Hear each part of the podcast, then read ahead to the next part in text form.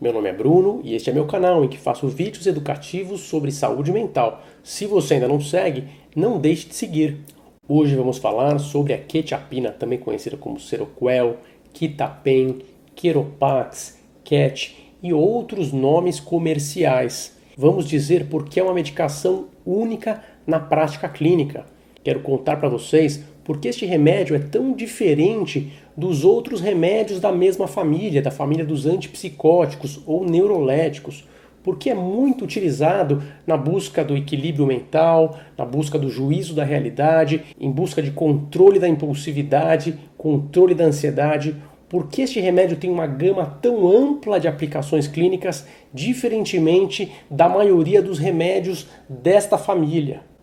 Este remédio, quando eu prescrevo no consultório, muita gente pergunta: por que, doutor, você está me dando um remédio para esquizofrenia? Eu quero aqui dizer que, embora também seja uma medicação primeiramente indicada para a esquizofrenia, ela também adquiriu uma série de outras aplicações clínicas importantes, bem documentadas em uma série de estudos. Vou hoje aqui falar como ela age no sistema nervoso, quais as doses que encontramos nas farmácias, para que quadros ela é indicada, quais as questões relativas ao ganho de apetite e aumento de peso. Quero aqui também falar dos efeitos colaterais e riscos que devem ser monitorados enquanto se utiliza a quetiapina.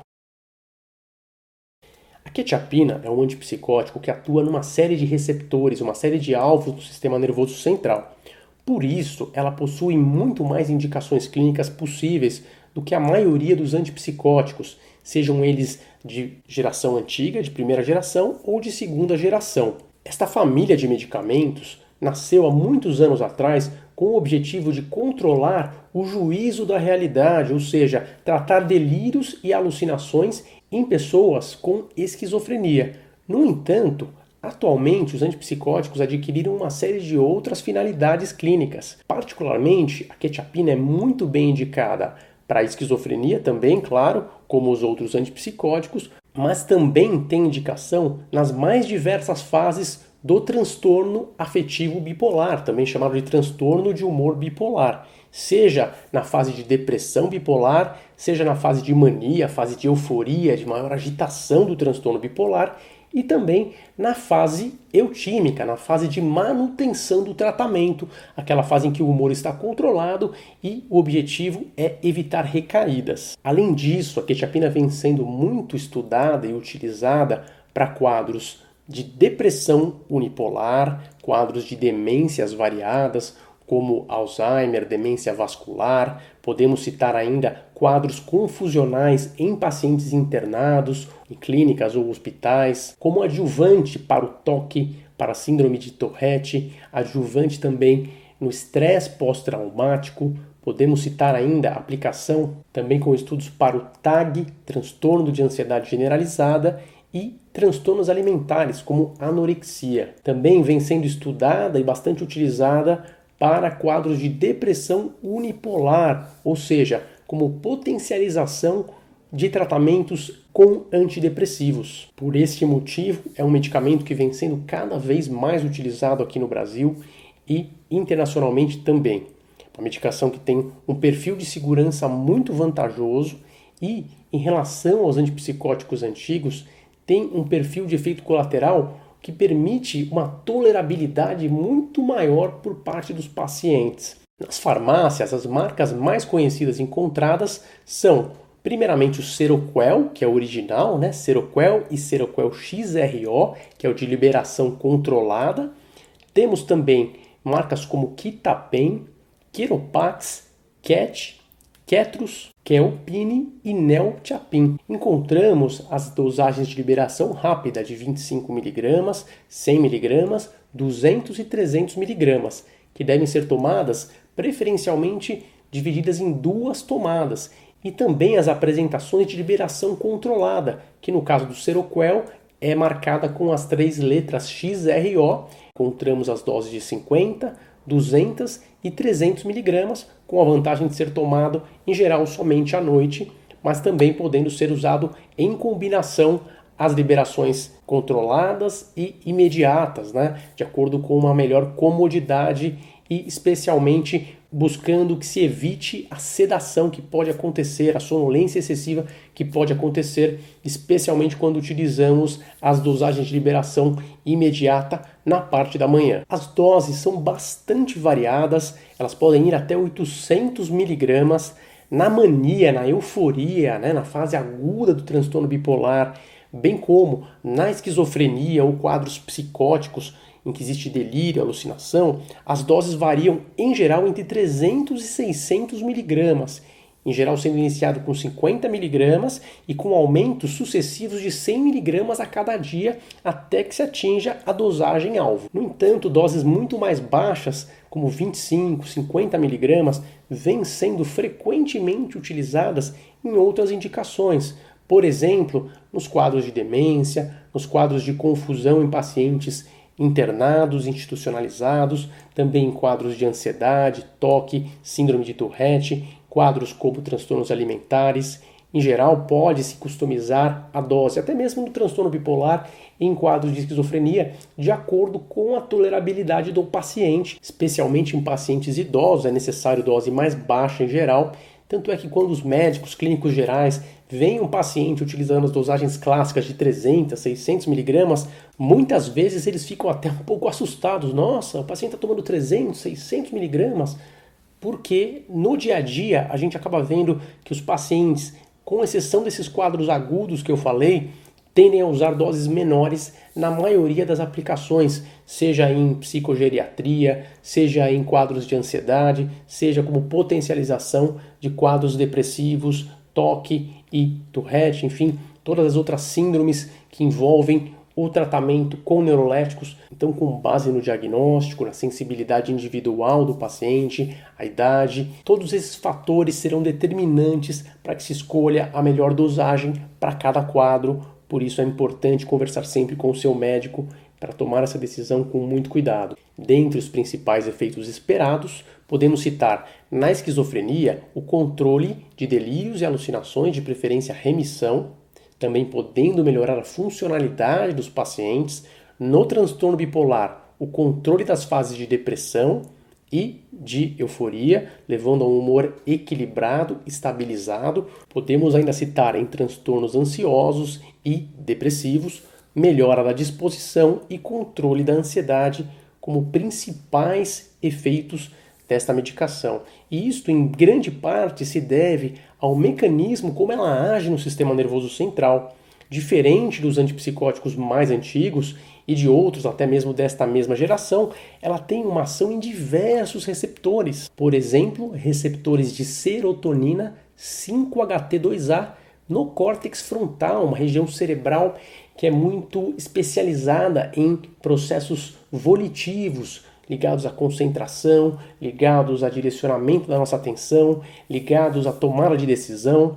Então, é uma medicação que tem ações estratégicas muito além das ações de antagonizar a dopamina que todos os medicamentos dessa família, dessa classe, tendem a trazer também. É um remédio que também age nos receptores de histamina, podendo levar à sonolência, à sedação, o que pode ser bom em alguns casos, não tão bom em outras situações. Também podemos citar a ação em receptores alfa-1 adrenérgico, podendo baixar a pressão arterial e podendo levar a um efeito colateral que nós chamamos de hipotensão postural, aquele em que a pessoa se levanta rapidamente e tende a ter um pouco de tontura. A pressão arterial não consegue se adaptar rapidamente à movimentação, podendo levar a sintomas bastante desagradáveis. É um remédio que tende a ter um pico de ação após duas horas, então a gente procura dar duas horas antes de dormir para melhorar o sono. Ele tende a durar em média 10 horas, por isso deve ser dividido em duas tomadas ao dia,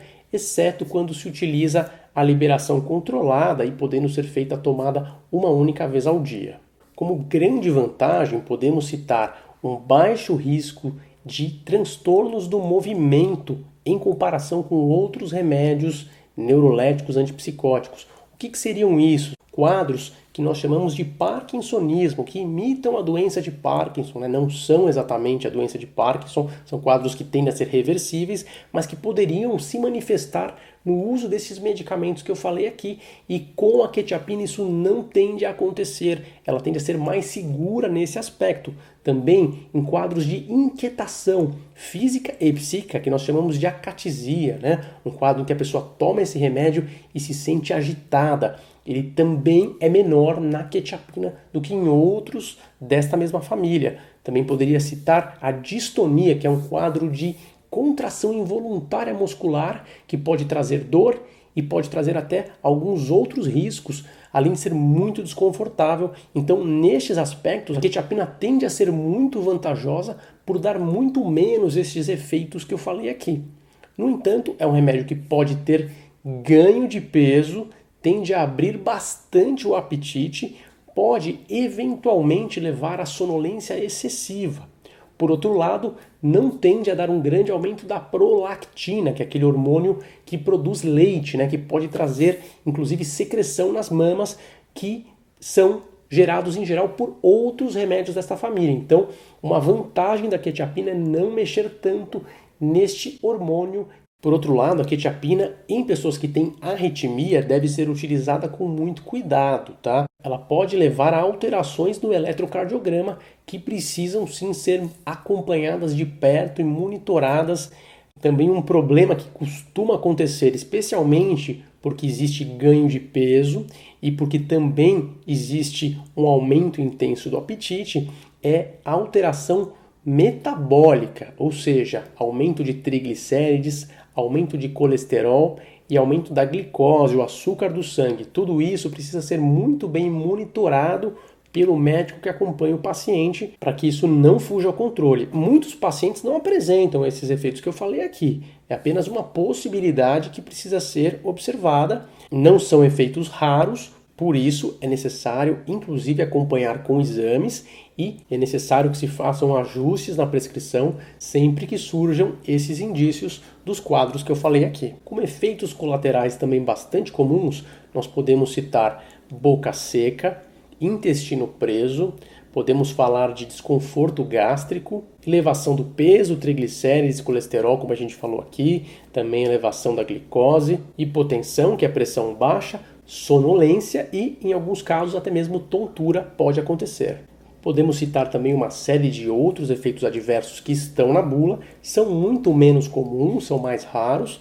Né? Como todo remédio, existe uma bula e uma bula com uma série de possibilidades. Não significa que você vai ter esses efeitos adversos, mas é importante a gente saber que existem estes riscos e eventualmente consultar a bula, mas não quero assustar ninguém, a grande maioria das pessoas não apresenta os efeitos adversos que a gente está falando aqui.